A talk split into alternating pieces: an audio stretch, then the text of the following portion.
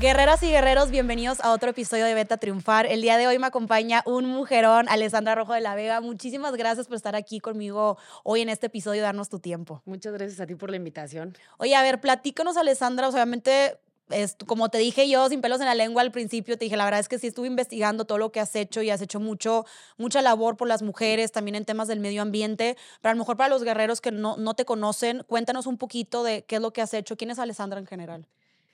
Pues, ¿quién soy? Ahí tú por dónde comienzas. sí, ¿por dónde empiezo? Soy activista por los derechos de las mujeres, luchamos todos los días en contra de la violencia. Soy mamá de una niña de siete y unos cuates de tres años. Soy empresaria, tengo una empresa con mi hermana de proteínas y suplementos alimenticios.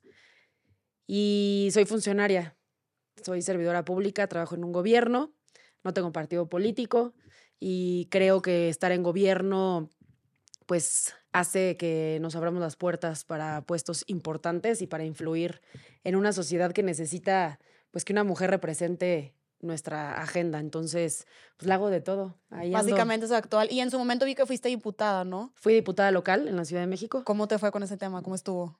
Ay, pues muy padre. Hice muchos cambios. Presentamos muchas iniciativas que se lograron, como el prohibir el plástico de un solo uso aquí en la ciudad, y varias iniciativas, los ataques con ácido que cada vez son más, desgraciadamente, en este país, que son una realidad, que son ataques a la mujer por el simple hecho de ser mujer, ¿no? Es, son ataques de si no estás conmigo, no estás con alguien más y te aviento ácido y te destruyo, no solo físicamente, sino emocional.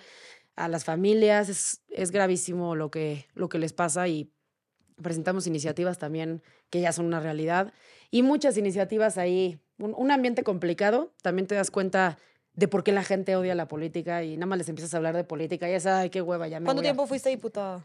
Tres años. Ok, un rato. Un rato. Este es lo que dura la legislatura.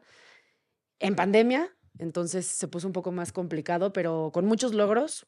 Te topas con pared porque ves los intereses de las personas y cómo, con tal de no soltar el puesto, es cuando hacen este cagada y media, ¿no? Cagada y media. Este, pues todo, todo con tal de no soltar el puesto, son capaces de no ver por los intereses de las personas. Y yo entendí ese puesto como ver. Por los intereses. pues sí, estás representando a la gente. Entonces, por un lado, muy padre. También me abrió este camino al feminismo y por ello, pues completamente agradecida, porque al yo escuchar a la gente, en mis, mis seguidoras son un, en un 90% mujeres, empecé a escuchar todas sus historias y pues cambia mi vida para siempre. ¿Cuándo empezaste a ser como feminista activista? Justamente cuando entró a la diputación. Número uno, entré por un tema de paridad de género, bajaron un hombre y me subieron a mí, gracias a la lucha de miles de mujeres que hicieron esto posible. Y pues ahí dije, me debo a las mujeres. Luego, en su mayoría son mujeres las que me siguen. Entonces, como ese espacio de representación, así lo entendía yo, abrí mis redes sociales, porque aparte estábamos próximas a la pandemia, yo tenía como mucha, mucha actividad en mis redes. Desde antes tenía mucho activismo a favor del medio ambiente, utilizaba change.org para subir iniciativas justamente para prohibir el plástico y no ya, ya, estaba fuerte en redes sociales.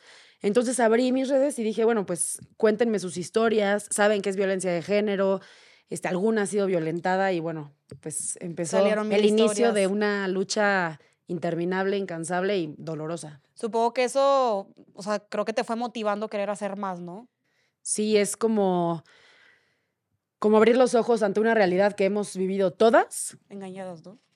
Y una vez que abres los ojos ya no hay como regresarte a un lugar seguro. Muchísimas veces quise cerrarlos y decir, ya no quiero ni escuchar una historia más, no puede ser, y mucha impotencia y mucha frustración, pero ya no te puedes regresar. tienes que quedarte ahí luchando y pues con una responsabilidad que tenemos todas de, de qué mundo le vamos a dejar a nuestras hijas. Yo tengo dos. Claro, ya tienes como más responsabilidad en ese tema. Creo que como tú decías, hay cosas que no queremos escuchar, pero la neta hay que escuchar. Entonces mi siguiente pregunta sería, violencia contra la mujer en México, ¿cómo estamos actualmente? Si nos pudieras dar un panorama. Pues tristemente vamos de mal en peor. 11 mujeres son asesinadas todos los días por el simple hecho de ser mujeres. 11 mujeres, eso quiere decir que hoy van a asesinar 11 mujeres y nadie está haciendo nada. Y mañana lo mismo. Eh, han recortado recursos, el gobierno federal, el gobierno de la ciudad, han recortado pues el dinero que se le destina a las acciones que hagan posible la disminución de la violencia. Entonces, pues, ¿por qué crees que hacen eso? Porque pues son ajenas ante esta realidad, porque les importa más ganar campañas ilegales, porque les importa más estar en esos puestos sin hacer posible una disminución de, de, la violencia contra nosotras, porque protegen a violadores y a agresores con tal de que se queden en el poder.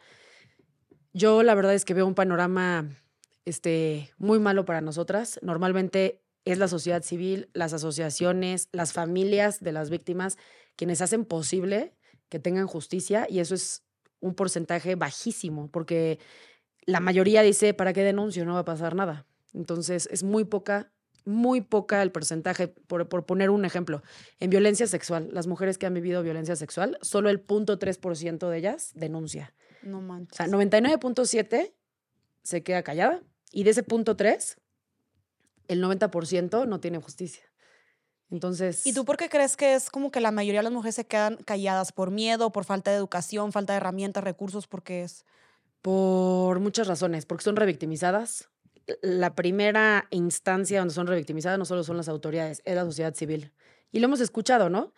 Es que se fue con el novio, es que se fue de noche y traía falda, es que para qué tomó, es que para qué fue a la fiesta, ella se expuso, no, para qué se va en taxi sola, o sea, siempre es nuestra culpa. Es impresionante, ¿no? No señalar a los culpables y a los delincuentes, sino revictimizar a las mujeres. Por la falta de acción de fiscalías ineptas y corruptas, porque se quedan las carpetas guardadas, porque hay negligencia, y yo siempre digo es negligencia criminal, porque esto no es un error humano, esto es no nos damos abasto, no hay suficiente recurso, no podemos, aceptan dinero de, de, los delincuentes y este, dejan en libertad o no los agarran o dejan las órdenes de aprehensión en el cajón, que es lo que estoy viviendo ahora con un caso, el que más me importa en la vida. Y te vas enterando de esto y pues, ¿qué? Yo, yo, como le digo a una mujer, denuncia, me va a decir, para, mejor, este, mejor me voy del país, porque ante autoridades incompetentes, pues mejor decides ponerte a salvo y, tomar otras acciones. Oye, y en tu caso que eres activista, o sea, escuchar toda esta realidad, ¿cómo más allá de desmotivarte te motiva a querer seguir haciendo cambios? Es muy frustrante, es muy doloroso. Son 30 mujeres las que nos buscan todos los días para pedirnos ayuda. No somos ni siquiera ministerios públicos, somos mujeres con ganas de cambiar nuestra realidad. Hay abogadas en nuestra red que tenemos, no es una, somos todas hay abogadas, hay psicólogas y, hay activistas queriendo señalar un problema, queriendo vivir en paz, queriendo vivir mejor y, poder vivir en paz, porque yo creo que en este país ninguna mujer sale a las calles con tranquilidad. Entonces, pues con 30 casos que nos buscan todos los días, y eso lo que nos damos abasto, ¿no? Más mis redes sociales que muchas veces se enojan conmigo, es que no me hiciste caso y no nos damos abasto, es impresionante.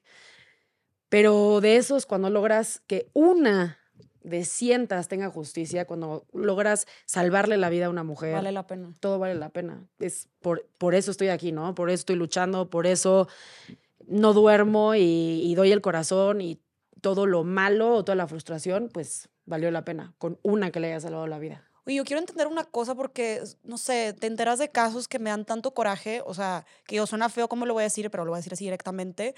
O sea, muchas veces los que están involucrados en feminicidios pues son personas que tienen poder, que tienen contactos, que están metidos en el narcotráfico, lo que tú quieras que se les da como esa preferencia o salen libres. Pero ¿qué pasa con todos esos casos que te enteras que son, pues la neta, lo voy a decir tal cual, que son humildes mortales, güey, que no tienen ni un pinche contacto, que no son nadie y como quiera salen libres del delito? O sea, ¿por qué pasa eso? ¿Por qué hay una preferencia con los hombres? ¿Les da hueva atender? O sea, ¿qué pasa?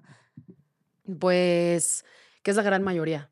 ¿No? Es una complicidad y una corrupción que vemos no solo en la Ciudad de México, en todos lados.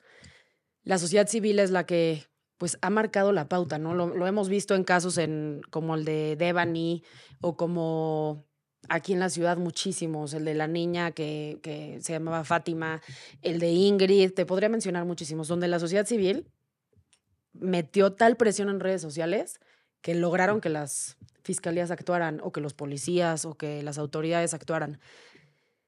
Pero imagínate pensar en todos estos casos que no tienen voz, que no logran que sus casos se viralicen, que ni siquiera son vistas, son cientas y a las autoridades les vale madre. O sea, yo no sé si no tienen hermanas, hijas, mamás, si no, no entiendo por qué tenemos este estado de, de derecho tan, tan podrido en este país, ¿no? No existe, no hay, no hay justicia, no hay Estado de Derecho, no hay una policía que funcione, no hay fiscalías que funcionen, no hay perspectiva de género. Cuando ya llega a los tribunales, los jueces dejan en libertad a feminicidas. Es el lo acabamos de ver con María Elena, una saxofonista que fue atacada con ácido, que la quisieron matar y llega con el juez y deja en libertad al autor o al presunto autor intelectual del caso, pues es, es, es, es muchísima impotencia. Es muy desesperante no tener aliados o aliadas en, en los gobiernos y en, y en las autoridades.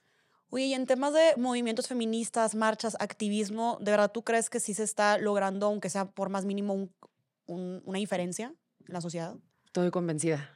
Hemos logrado visibilizar lo que nos pasa. Muchas veces nos hemos topado con que ni siquiera entienden qué es la violencia de género, ¿no? Que, que es lo, pues lo más básico de entender. Somos violentadas por el simple hecho de ser mujeres. Y muchas veces te contestan, no, pero más hombres mueren al día, pero ve las cifras, sí, pero ellos mueren eh, por asaltos, a mano armada, por choques, por otras razones que también las mujeres morimos, pero ellos no mueren por ser hombres, ¿no? Y a nosotras sí. Y si no entendemos eso, si no entendemos que generación tras generación hemos sido pues sometidas, nos han visto como objetos de pertenencia y que es un tema cultural, ¿no? Porque no, no solo es que las autoridades son incompetentes en su mayoría, sino es cultural. Tienen que entender que los hombres deben ser aliados, que todas las mujeres le tenemos que entrar a combatir esto que nos ha hecho daño pues por generación tras generación. Lo que pasa es que antes no se hablaba. antes, si vivías violencia en tu casa, si, si te, lo, te lo guardabas para, sí, para ti misma, ¿no? Así los trapitos sucios se lavan en casa y no le contabas ni a tu mejor amiga, porque qué pena, a las mujeres no nos enseñaron a hablar entre nosotras y no le contabas a nadie. Pero esta lucha ha hecho posible que alcen la voz, yo siempre digo, cuando se, se, suben casos a redes sociales, no sabes cómo inspiran a otras mujeres a contar sus historias. Te identificas, dices, a mí también me pasó, nada más que yo me quedé callada. A mí me pasó. Ok. No, o sea, a mí Alessandra me pasó en su momento cuando entendí los tipos de violencia que va desde la psicoemocional, desde los chantajes, celos, posesión, control, hasta, y va escalando hasta llegar a la violencia feminicida. ¿No? Porque va escalando, o sea, si tú normalizas y, es normal, es que mi novio es muy celoso, va a ir escalando y luego los golpes y así. La neta sí, o sea, era lo que estamos platicando hace rato que, digo, creo que es medio obvio notar de que, ok, violencia física, un, un, moretón, un golpe, pero también hay otros tipos de violencia que muchas veces no dimensionamos o no entendemos. Y creo que hasta que estás más grande o estás más madura, malamente te empiezas a acordar de que, madres, güey, sabes que estaba chiquita, me violentaron y yo ni siquiera me he dado cuenta, o a lo mejor sí me di cuenta, pero lo bloqueé en mi mente. Pero sabes que la neta que padre que como quiera nos das o sea, creo que como yo te dije al principio, hay información que necesitamos escuchar, aunque nos duela, aunque nos parezca difícil, hay que escucharla y estar abiertas de que, güey, es algo que nos concierne a todas. Pero por otro lado, me da mucho gusto que también nos das como un poco luz al final del túnel de si se logra hacer un cambio, si hay mujeres que están saliendo adelante. Entonces, qué padre que pongamos también el espectro de que, güey, pues sí, estamos de la chingada, pero también sí se está logrando en pequeñas acciones, pues mejorar, ¿no? Entonces, qué padre que nos lo digas de, de esta forma. No, y sabes qué, y bien importante, y sí lo quiero decir, en el peor de los casos, que no consigamos justicia para, con la presión social, con el activismo, con la lucha en las calles o en las fiscalías, el contar tu historia, el visibilizar a tu agresor, hace que otras mujeres ya no sean víctimas de ese mismo agresor, ¿no? Este, claro. Salvas a otras mujeres, eres heroína de otras personas y eso, pues es muy gratificante. Te sientes acompañada, dejas de guardar un silencio que te carcome y te mata por dentro y aparte, pues al señalar a un agresor haces que más mujeres digan, pues él, está, ¿no? Él no. Entonces está salvando, porque si no el agresor sigue. Y si te violentó a ti y tú no hablaste, va a ir con la siguiente y la va a violentar, y porque no tienen castigo, porque van por la vida con completa impunidad. Claro, y sí hemos visto que un solo agresor se puede ir con miles, ¿no? Oye, en cuanto al activismo radical, ¿tú estás en favor o en contra? Para mí no hay un feminismo correcto o incorrecto, es un feminismo que que, que, que toda lucha es válida, que cada quien encuentra sus formas de expresión. No, no sabría decir qué es radical o, o qué no es radical. Digo, o sea, a mí me matan una hija, yo soy capaz de lo que sea, por, con tal de, de ser escuchada y de que mi hija tenga justicia.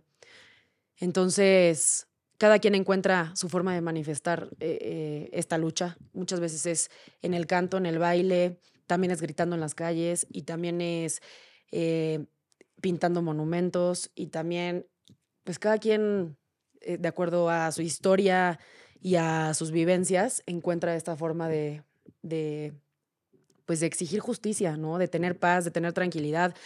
Y esto se aprende yendo a las marchas, porque muchísimas veces se juzga desde los medios de comunicación, desde lo que ven. Fueron, Una foto- incendiaron, hicieron Exacto. trozas a este negocio. sacan una foto que aparte es, y se los digo con todo el conocimiento de causa, está manipulada, porque ¿por qué no sacan a las miles de mujeres que perdieron a sus hijas? A las mamás de las desaparecidas, a los, las y los familiares de las víctimas. ¿Por qué no sacan sus historias? ¿Por qué no sacan que las fiscalías no las han volteado a ver? ¿Por qué no sacan que no han tenido justicia?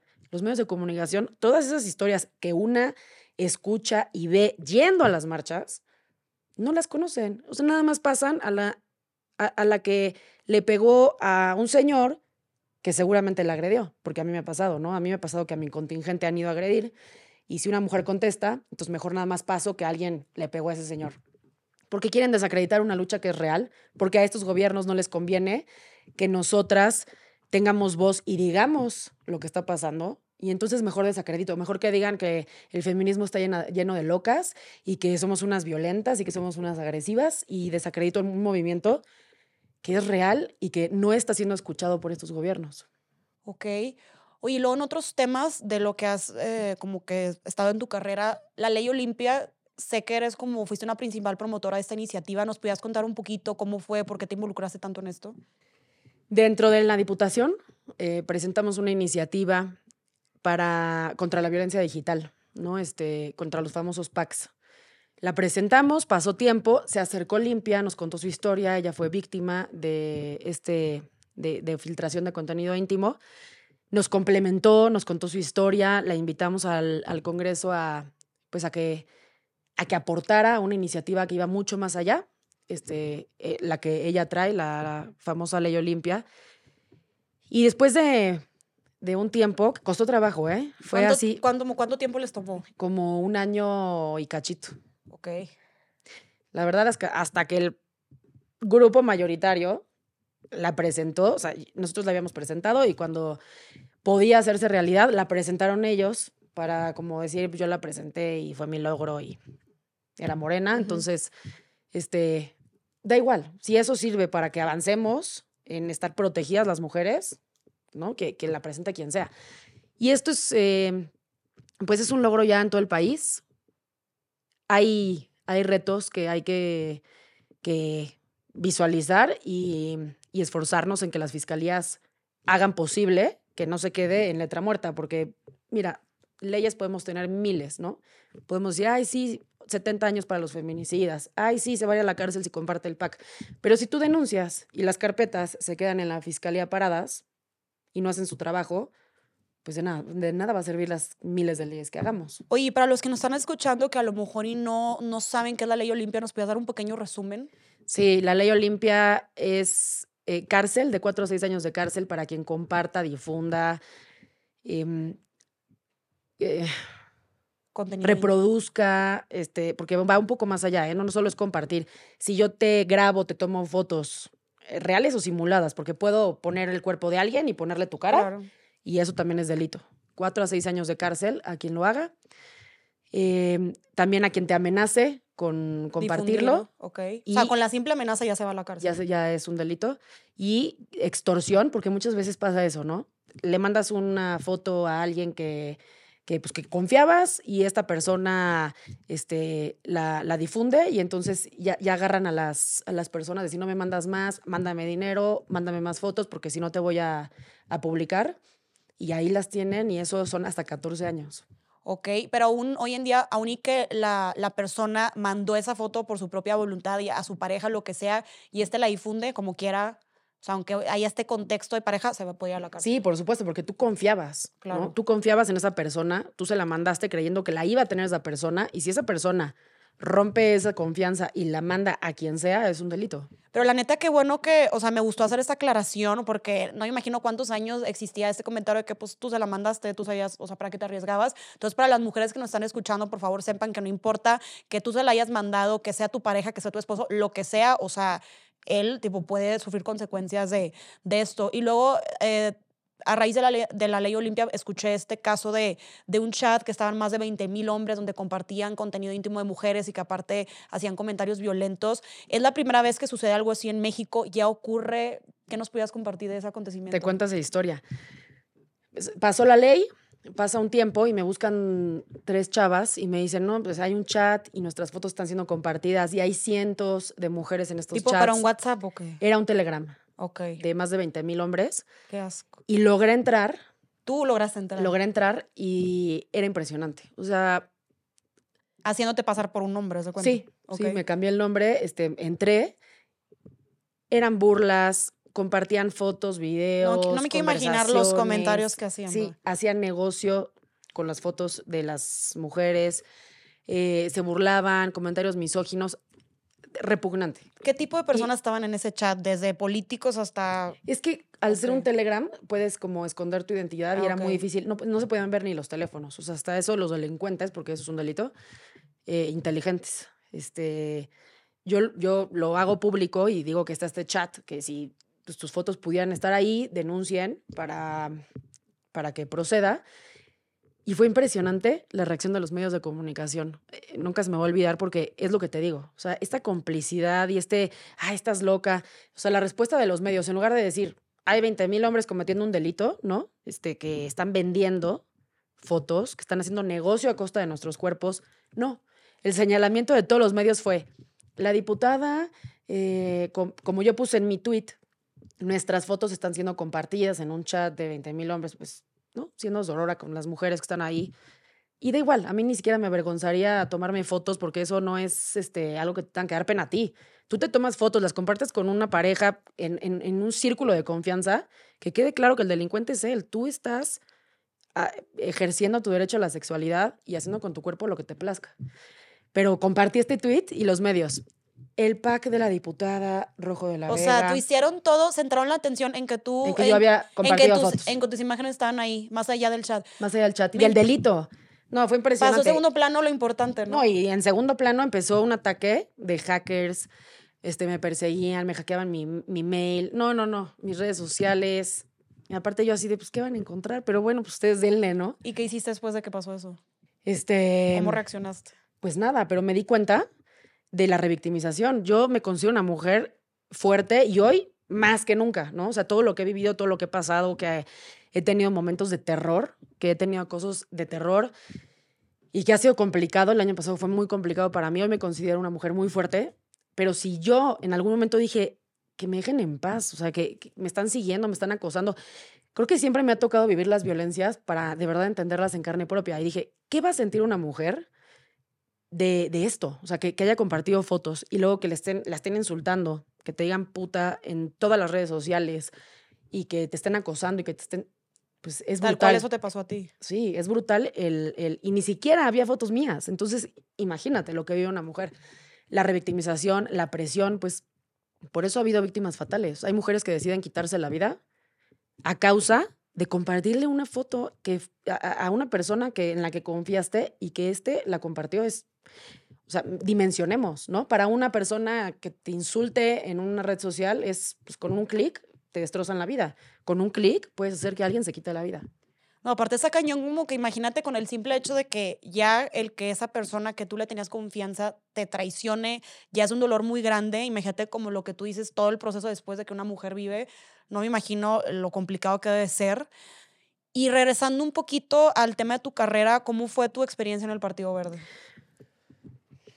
Este, pues mira, no, no, no me gusta hablar mal porque me dieron finalmente un espacio. Yo creo que la oportunidad me la gané siendo activista. Ellos, ellos lo que hicieron fue darme un espacio en, en el legislativo pero pues no, no concuerdo con ellos. Acabé renunciando, acabé siendo diputada independiente. Yo siempre he puesto mi activismo y la lucha de las mujeres por enfrente. Por enfrente y por encima de, de, lo que sea, ¿no? A veces hasta de mi, de mi conveniencia personal o de algún interés personal.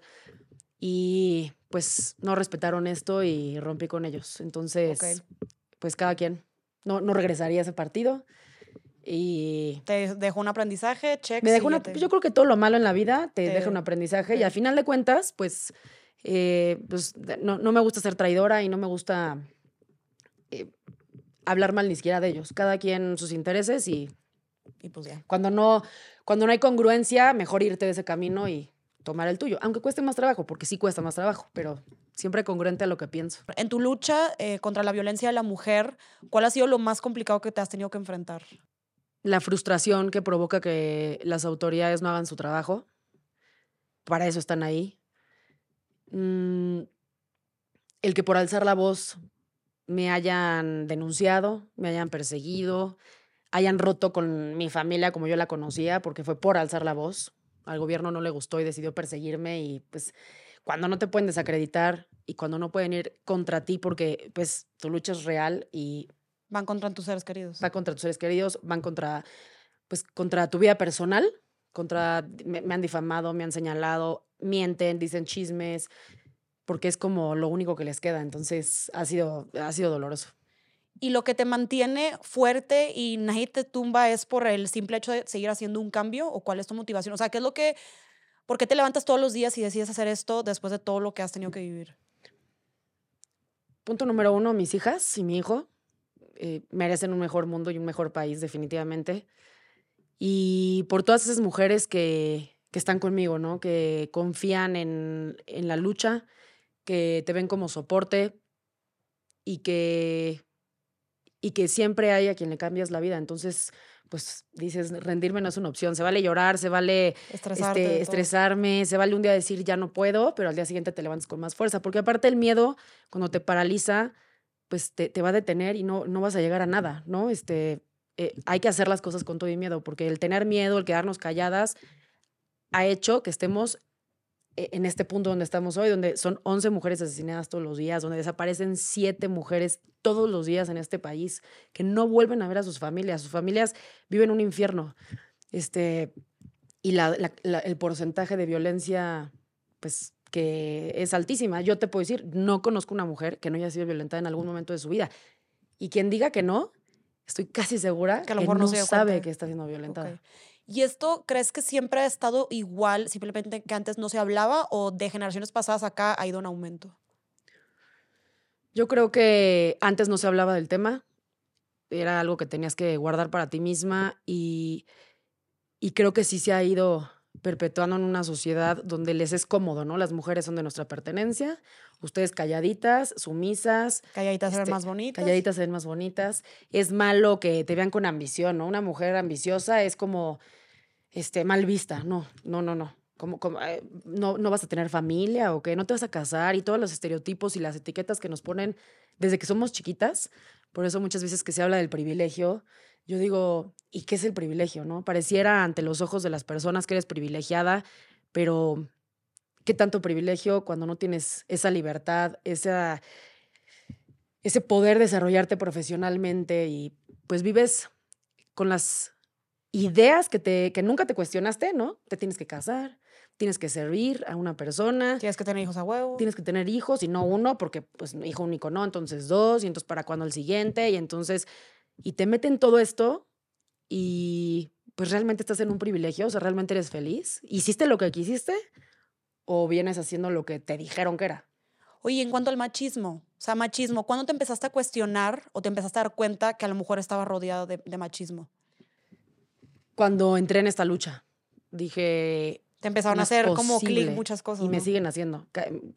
Caigo en cuenta todos los días del machismo, de micromachismos y hasta comportamientos que, que, yo he repetido porque me los enseñaron más de 30 años. Entonces me he tenido que deconstruir, he perdido amigas, he perdido familia, he cambiado de círculo. Ya no me gusta decir perder porque creo que he ganado mucho más de lo que he perdido. Al principio, pues. Sí, al principio creí que perdía, ¿no? Este, me alejé de mucha gente, me veían como la rara, me, me llegué a pelear con mi familia, lo más cercano que tengo, porque no congeniábamos, yo no tenía, este, me desesperaba y decía, no, yo ya no quiero estar aquí, y entonces eran pleitos.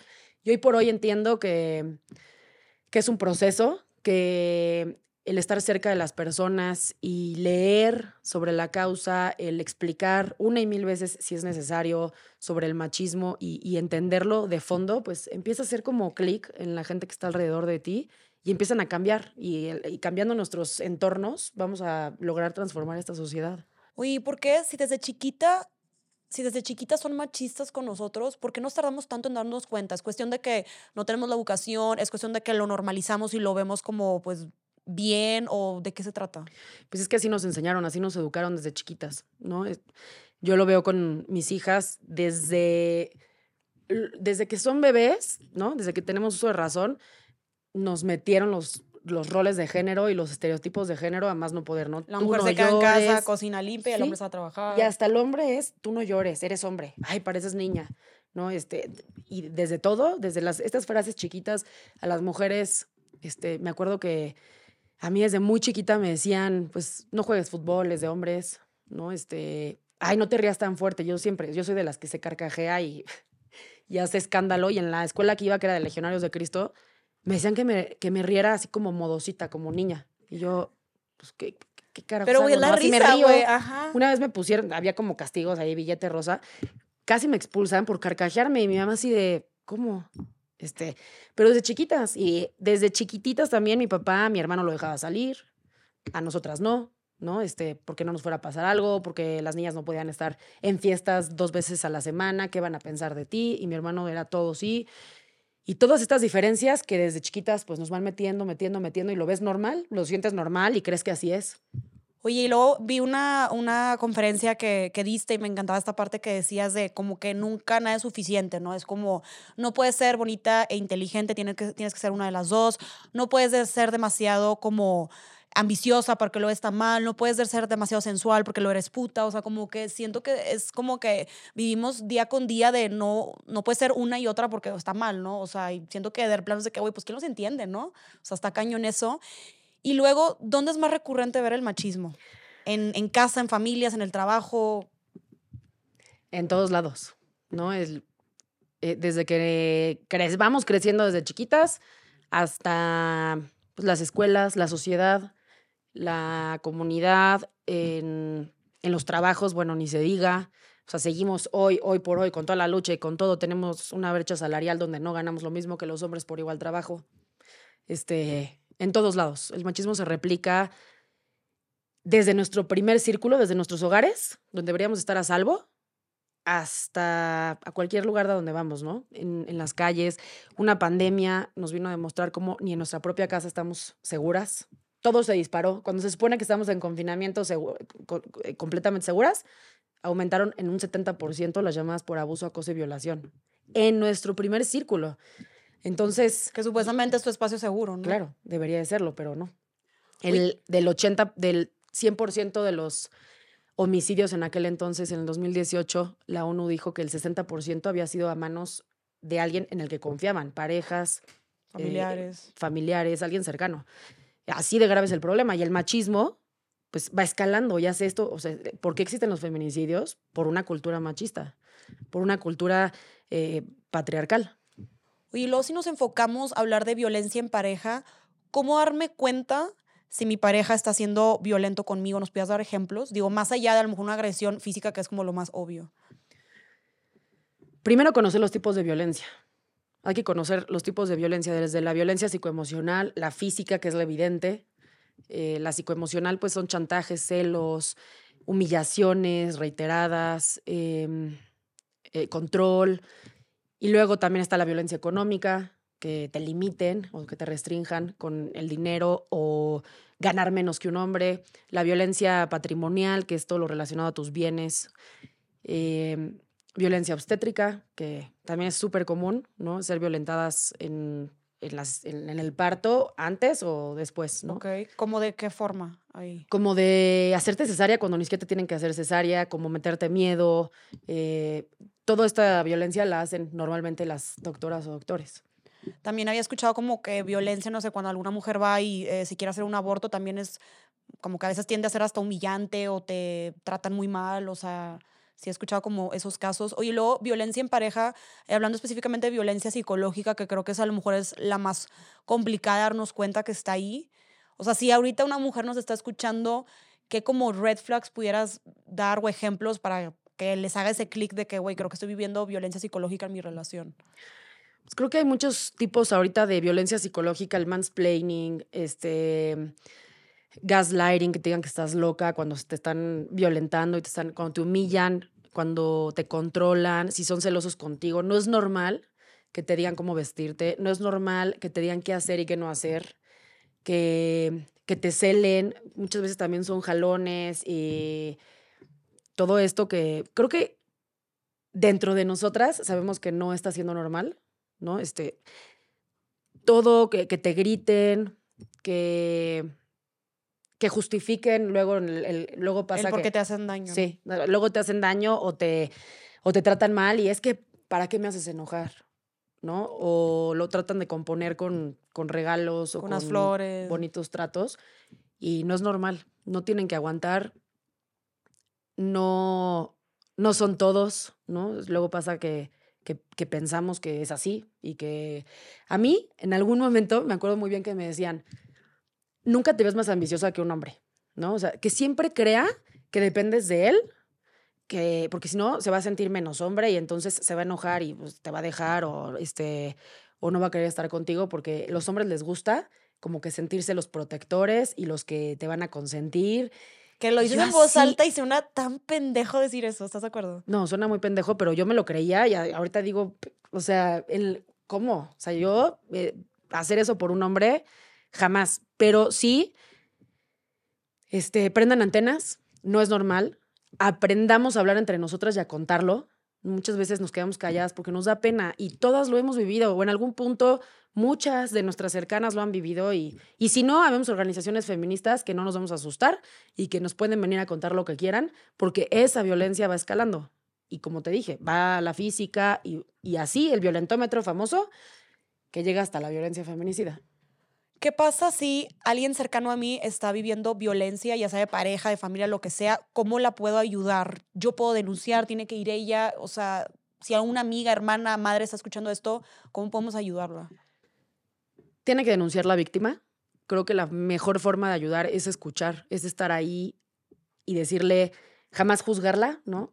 Solemos en nuestra desesperación decir que estás pendeja o por qué sigues ahí, carajo, ¿no? Es, es lo peor que podemos hacer porque se empiezan a alejar y ya no te van a contar nada, ¿no? Entonces, estar ahí, decir, aquí estoy para ti, lo que necesites, este, tratar de explicar los tipos de violencia, las opciones que hay, ¿no? ¿Qué, pasa si está siendo violentada? Puedes denunciar, hay centros de justicia, hay fiscalías, hay organizaciones, hay asociaciones, hay como que checar en cada estado, ¿no? Las opciones que tenemos y, y decirle, aquí estoy para ti. Creo que esa es la mejor forma de estar, porque tú no puedes denunciar por ella, tú no puedes sacarla de su casa, no se puede. Ella tiene que decir ya basta y, e ir a denunciar. Entonces. ¿Qué pasa en el caso de mi jefe me está acosando y no quiero perder mi trabajo o me está amenazando que me va a correr? ¿Qué puedo hacer? ¿Con quién puedo acudir? Pues hay que denunciar. Todo eh, es yo, yo he empezado a aplicar en mi trabajo este, protocolos internos y creo que eso debería de tenerlo tanto las empresas como en el gobierno, porque también he pasado por acosos y es muy frustrante no tener a dónde acudir. Creo que deberíamos implementar en el sector privado y público oficinas de, de denuncias contra violencia dentro de las instituciones, ¿no? O, de, los, de las empresas. ¿Qué pasa si me está violentando? Que haya una unidad de atención para las mujeres y protocolos en donde ven aquí, te ayudo y luego, pues, por supuesto que proceder con una denuncia ante la fiscalía, pero el quedarnos calladas va, va a hacer que sigan haciendo lo mismo. Y las que nos siguen y las, las que vienen y van a seguir acosando a las mujeres si no alzamos la voz. O sea, quedarnos en, en silencio no es posible, no, no, hay que hacerlo.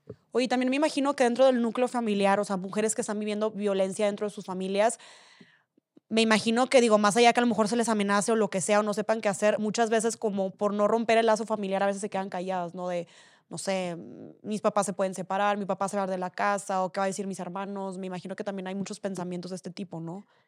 Pues sí, por una cultura que nos enseñaron que la familia era así, ¿no? Lo sano es permanecer unidos, unidos, eh, las familias este, siempre juntas y contra todo. Este, hasta yo lo pensé en su momento, ¿no? Como, como si a mí no me enseñaron a, este, pero las niñas y los niños no crecen felices viendo violencia y se les, se, les mete que pues la violencia está bien, entonces cómo va a crecer el niño pues violentando a su pareja y va a pensar que así es y que hay que aguantar y que no hay de otra y sí hay de otra, ¿no? Hay que hay que romper estos círculos de violencia que, que siguen creando, ¿no? Y este, generaciones que van a seguir repitiendo el, el mismo patrón. Ok. Para todas las mamás que nos están escuchando, ¿cómo podemos hacer una diferencia en nuestras hijas? Enseñarles que, que son valiosas, no solo enaltecer su físico y sino, sus habilidades, que son fuertes, que son capaces, determinadas de desarrollar todo su potencial, de llegar hasta donde quieran, meterles este, este chip, ¿no? Este, que creo que está en nosotras. Y, y educar también a los niños, ¿no? Yo que tengo la niña, niñas y niños, pues educarlos sin roles de género, sin estereotipos, esforzarnos. Yo todos los días me hago, hago conciencia me hago consciente de lo que les digo y, cambio esto y nada de que mi, hijo no puede jugar con muñecas porque, este, porque él tiene que ser el proveedor. Pues no, o sea, las cosas ya son diferentes, han cambiado, nunca debieron de ser así. Normalmente las mujeres somos las que nos dedicamos a los cuidados y al hogar y entonces ahora trabajamos y entonces trabajamos y hogar y cuidados y entonces este, tienes que ser perfecta en todo y tienes que poder con todo y aparte es un trabajo que no es remunerado, entonces rompamos con eso desde que son chiquitas. Explicarles, y que las, también decías, ¿no? Sí, y que las niñas alcen la voz. Hay que enseñarles a alzar la voz y hablar de todo lo que les pasa, a platicar entre ellas. Digo, tú no me vas a dejar mentir. Desde chiquitas nos decía, no digas, ¿no? No digas que este, si tuviste relaciones sexuales, no cuentes y no le digas a nadie. Te molestan en la escuela, no, digas. Y quédate callada y mejor no. Y eso nos ha hecho un daño terrible como sociedad. Y aparte yo, ahorita que platicamos ahorita fuera de cámara y que yo te comentaba que tenía eh, sobrinas, también este tema de, pues, de, de enseñarles, ¿no? De que, oye, nadie te puede tocar, cualquier cosa dime, o sea, como que muchas veces en el nombre de es muy chiquito no va a entender, o sea, yo te puedo decir con mi sobrina que tiene seis años, sí entienden y creo que hay ciertos temas que pensamos que no pueden manejar y sí lo pueden hacer, ¿no? Entonces creo que desde chiquitas inculcarle que cualquier cosa, pues levante la mano y dime, ¿no? Esa confianza, porque a veces siento que a lo mejor y las niñas dentro de su inocencia a lo mejor no entienden qué está pasando y por eso no dicen nada, ¿no? Sí, lo platicábamos y, y creemos que están muy chiquitas. Yo subí una imagen en mis redes sociales donde puse a qué edad fue tu primer abuso o tu primer violencia y fue desgarrador ver que el promedio eran cinco años. Mi hija tiene siete. Entonces, ahí se cortocircuito porque como mamá crees que está muy chiquita o como tía, ves a las niñas y dices, no, ¿cómo va a entender? O mejor no le hables de esto. No, hay que platicar con ellas porque entienden perfecto. Y no soy experta en, en infancia ni, ni en este tema, pero como mamá, yo lo que hago es hablar con ella tal cual, que sepa que me puede contar todo, que sepa que nadie la puede tocar y que, y, que cualquier situación que le parezca extraña, pues puede venir a contarme y jamás me voy a enojar con ella ni y platicar con ellas, ¿no? Este, desde, desde lo más chiquita que podamos, porque pues sí les pueden joder la vida, ¿no? Totalmente. Causar un daño irreparable. Alessandra, muchísimas gracias de verdad por darte el tiempo. O sea, ahorita todo lo que nos estaba contando al principio, dije, esta guerrerita anda metida en todo. Muchas gracias ¿no? Eh, tu tiempo, que yo creo que es algo de lo más valioso que alguien nos puede dar. Por favor, si nos pudiera recordar tus redes sociales y si alguien tiene algún problema, a dónde te puede contactar. El, ahorita decías que tenías como otra cuenta de esta red de abogadas, psicólogas. Por favor, si nos lo puedes decir ahorita en cámara para que sepan dónde contactarte. Muchas gracias a ti por la invitación. Mis redes sociales son arroba alessandra con doble S, RDLB, Rojo de la Vega, las iniciales. Tenemos una red a nivel nacional que se llama No es una, somos todas. Es una tribu enorme que ayuda a cualquier mujer en cualquier momento. Síganlas, arroba No es una, somos todas. Pueden formar parte de esta red todas. Es más, necesitamos manos, entonces únanse. Lo único que tienen que hacer es a veces compartir una publicación, ¿no? Tener ganas de formar parte y de querer cambiar la realidad que vivimos todas las mujeres todos los días en México. Muchísimas gracias. Y por favor, no se les olvide de compartir este episodio, tallar a aquella amiga, aquella persona que a lo mejor necesitas o mandárselo por un mensaje, aquella amiga, eh, familiar, mujer que necesita escuchar este episodio. Muchísimas gracias. Esto fue todo por hoy y listo, vete a triunfar.